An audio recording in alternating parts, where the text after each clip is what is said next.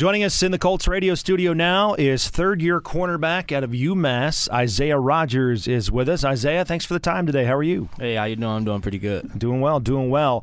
Obviously, it's been um, a difficult last couple of weeks for this team. You know, guys have been traded, uh, coaches have been dismissed. How difficult was it for you personally to see Frank Reich no longer be the head coach of this team? Uh, you know, it was hard. You know, in this business, you know, you got to also think of the business side, but yeah, it was also very personal. You know, he was the only coach that I experienced since I've been here.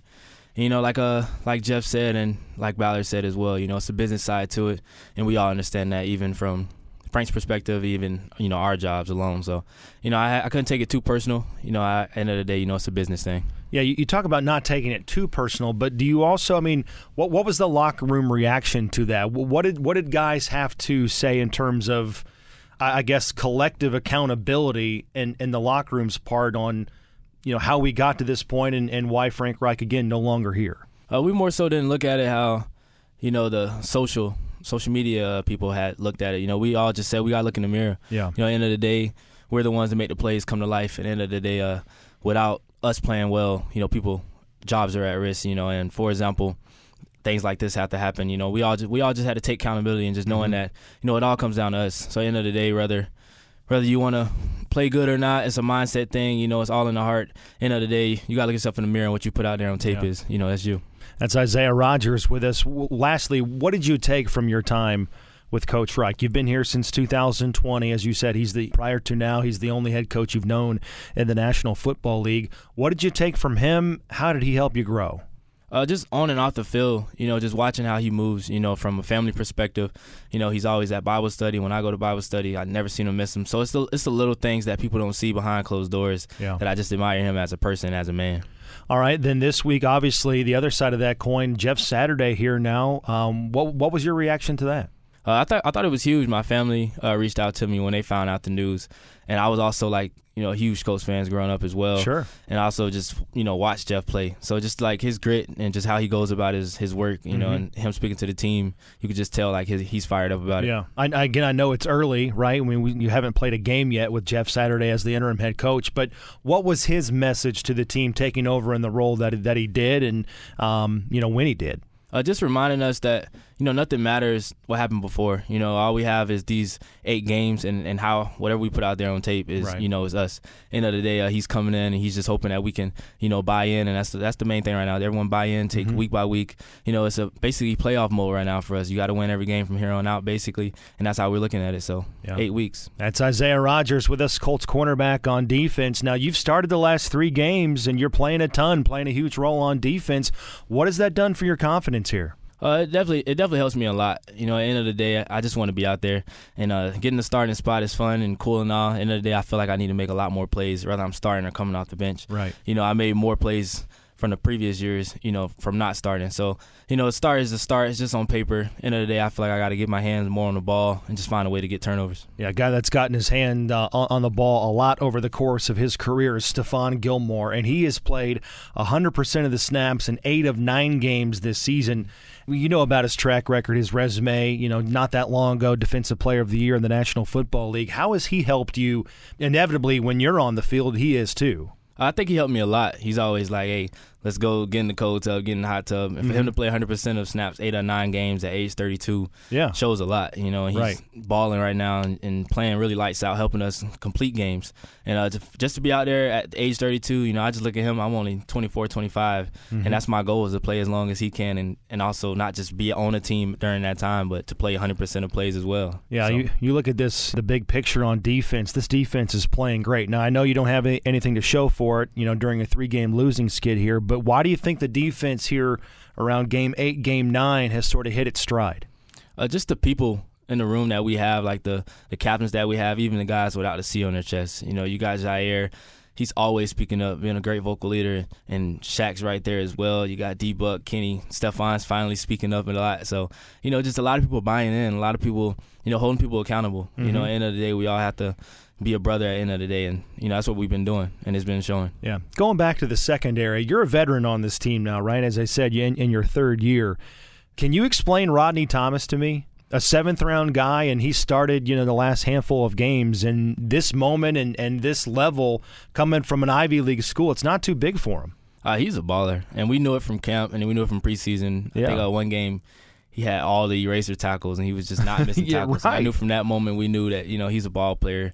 He can come up, make the plays. He can also stay back and, and get his hand on the ball like he did against Denver.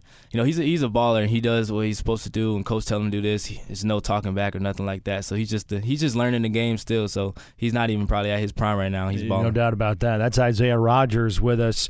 All right, for you in this scheme under Gus Bradley, what what do you like most about him as a coach and, and this scheme that he brings? I think it builds it builds my confidence in my resume. This this this defense and this scheme, as you guys have seen it, you know, it shows a lot of crack replaces from the corners. And I think my main thing going into this season was I want to be a better tackler. You know, a lot of people came at me last year like Yeah. he's a good player, but he needs to tackle better. I think that that was my goal going into this season, and and he has helped me a lot from drills, you know, on and off the field. It just helped me a lot become a better tackler. And for those that don't know, crack replace. Can you sum up that in terms of, of from a schematic standpoint for, for those to understand? It's more so when I'm guarding a receiver and he doesn't worry about me basically at all. He goes and try to either take a block on a safety or Right. the linebacker, and, And you're free. Make that guy right, you Yeah. know. So basically, I was open field tackling right there. No doubt about it. And, and for Gus Bradley, again, I know it's early in the week, but is this this is a homecoming game of sorts for him? How, how badly does he want to go in and play well against his former team and a quarterback he saw every day in practice last year in Derek Carr?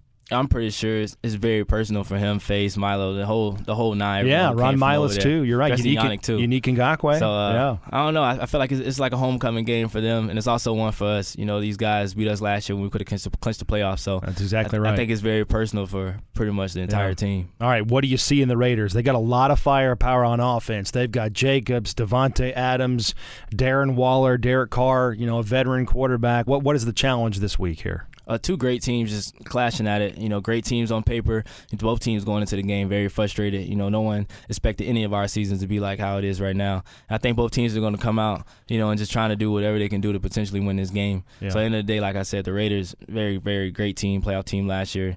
Derek Carr, great quarterback and great running back, and you know one of the best receivers in the league, Davante. So Mm-hmm. you know we just got to go out there and just continue what we've been doing. That's Isaiah Rodgers with us. Final couple of things. You're also returning kickoffs again this year. You've had some substantial runbacks, but how close have you been? How close are you to breaking the big one for a touchdown? Seems like you're only like a block away uh, from from really making a big impact there. Uh, I take I take all the credit. Uh, my blockers have been doing their job. It's a lot of times we go back and watch the film and either I stutter or I, I misread it or my track wasn't right.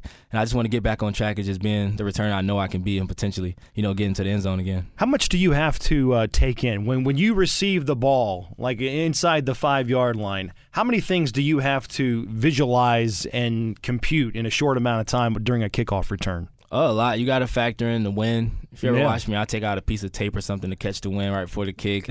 and you also got to like the hang time. Know if you want to mm-hmm. bring the ball out, depending. And you got to know who's on their kickoff unit, the speed guys and stuff like that. Right. It's just a lot that comes in a factor. And you also got to know which way the return is going, or potentially what you could potentially do Sure. based off you know what they have and what, how their scheme goes. So And how much A lot. how much time during the week do you do you study just that part of, of your responsibilities on this team? I think my main day of special teams would be like my Tuesdays, off days. Bubba Yeah. sends out the notes probably like the afternoon, and he's going to ask a lot of questions on Wednesday. so if you don't know it, he's he's know you're not prepared. yeah, Bubba's not a guy that's going to tolerate you showing up and Nah, uh, not at all. having a blank slate there, Yeah, right? he'll, he'll sneak his phone number and most of the notes and like text me when you see this, so he knows if you see it or not. he's he's real clever at what he does, so you really have no choice Yeah. but to check out the notes. All right, lastly, Isaiah Rodgers with us. You uh, still talk to Cuz? Oh, most definitely. Yeah, Dominique Rodgers Cromartie, for those that don't know, is, is your cousin, right? NFL Yes. great in his own right. Um, what kind of words of wisdom does he continue to give you?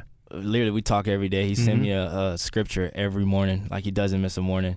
Well, he has weekdays. I have weekends to talk to send a scripture. So There you go. you know we're like brothers. You know, and he was talking about coming to Vegas, but he has a little a lot going on back home, personal things. So yeah. you know, but we always in touch. I'm sure he hits you up after a good game, right? He's the first one on the text message on the phone in the locker definitely. room. He always give me great. I never had a good game in his eyes.